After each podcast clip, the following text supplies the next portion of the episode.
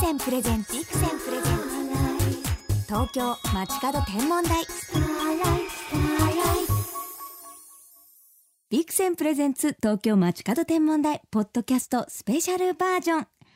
今日は2013年最後の配信ということで、篠原おすすめの空映画を皆さんにお知らせしたいと思います。まあね、今年なんといってももう衝撃だったのがゼログラビティ。これは試写会に行ったのですが、もうずっと見たくて、どんな映画なんだろう、出演者が2人しかいない、どんななんだろうと思って。 3D なんですよね。もうまずね、本当その映画館が宇宙空間みたいになって、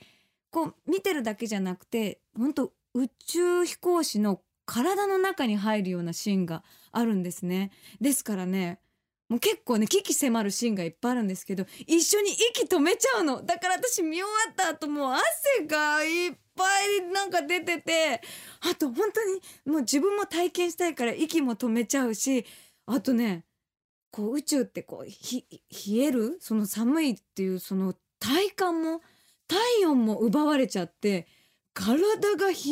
える、だから多分息吐いたら白いんじゃないかなっていう、こう妄想にも襲われて、本当にドキドキした映画でしたね。私今仲良しの空ボーイ空ガールとみんなでこう LINE でグループ作ってるんですけど、ゼログラビティ見てって言って、もうみんなで見に行こうっていう風にこう企画をもう一回立ててるんですけれども、ゼログラビティはね、本当大勢で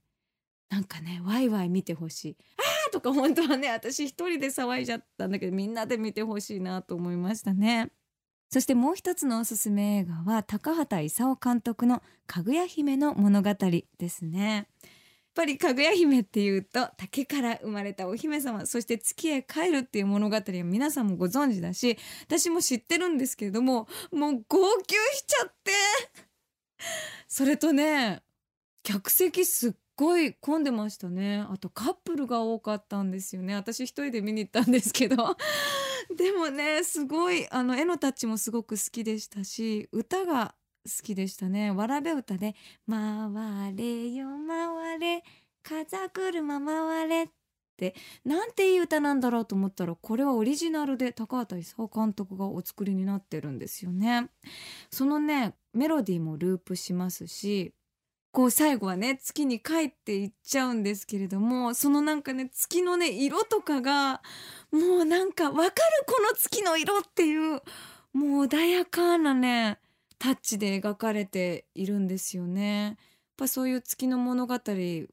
み出したなんか日本人の心みたいなのも感じましたし、あとやっぱ見て思ったのは、その月とか自然とかをなんかめでるっていうのは、自然そのものを大切にするっていうことなんだなっていう、自然の描写がすごくたくさん作品の中にもあるんだけれど、やっぱなんか月とか星とかを好きでよかったなっていう自分に気づかされた作品だったんですよね。終わってからやっぱ月がね、ちょうど出てて、あ、なんか私を待っててくれたみたいと思ってなんか思いを馳せて眺めちゃいましたけど、やっぱ月を眺めるってことは自然を感じる、風を感じる、音を聞くっていう、なんか自然に耳を傾けるっていうことなんだろうなっていうのを、なんかかぐや姫の物語を見て感じたんですよね。まあ映画もそうですけどね、まあ来年はプラネタリウムもたくさん行きたいですしね、みんなと情報交換たくさんしたいなと思っております。皆さんも素敵な作品、そしておすすめのプラネタリウムがありましたら、東京街角天文台の方にメールいただけたらと思います。木星の4つの衛星が見える。デコボコ月のクレーターも、クエスチョンマークに並んだスバルの星々、オリオン座の大星雲、双眼鏡で見る宇宙は面白い。こと座のイプシロン、白鳥座のアルビレオ、オリオン座のミンタカ。双眼鏡を使うと、一つの名前の星が複数の星の重なりだとわかる。ガスのような天の川も、双眼鏡だとグラニュー糖のような無数の星の集まりに見える。まずは双眼鏡を目に当ててみよう。お、なんだか視力が上がったぞ。そんな実感が本当にある。星空に入門しよう。双眼鏡のビクセン。では篠原から今年最後の星空インフォメーションをお届けしましょう。夜の長さが1年で最も長いこの時期、一晩に2度会える一等星があるのをご存知ですか？それは夏の夜空を彩った夏の大三角の中でもひときわ明るく輝いていた星。そう、こと座のベガです。夜空が暗くなった頃、まだ北西の空低くに光っているベガ。夜8時頃には地平線にその姿を隠してしまいます。それでも長い長い夜が過ぎ、夜明け前の朝5時頃には再び北東に昇り、明るくなり始めた空の中でその真っ白な輝きを放っているんです。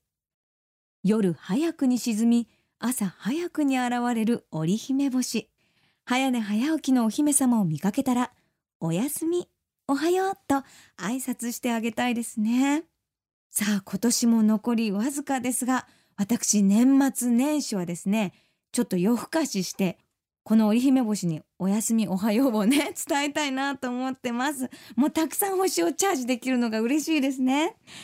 今年も一年本当にどうもありがとうございました。また来年もみんなと一緒に星を眺めて、月を感じて、宇宙を愛しながら素敵な星空ライフを過ごしたいと思います。ということで、来年も東京街角天文台をどうぞよろしくお願いします。ビクセンプレゼンツ東京街角天文台ポッドキャストスペシャルバージョン。ここまでのお相手は篠原ともえでした。また来年星とともにお会いしましょう。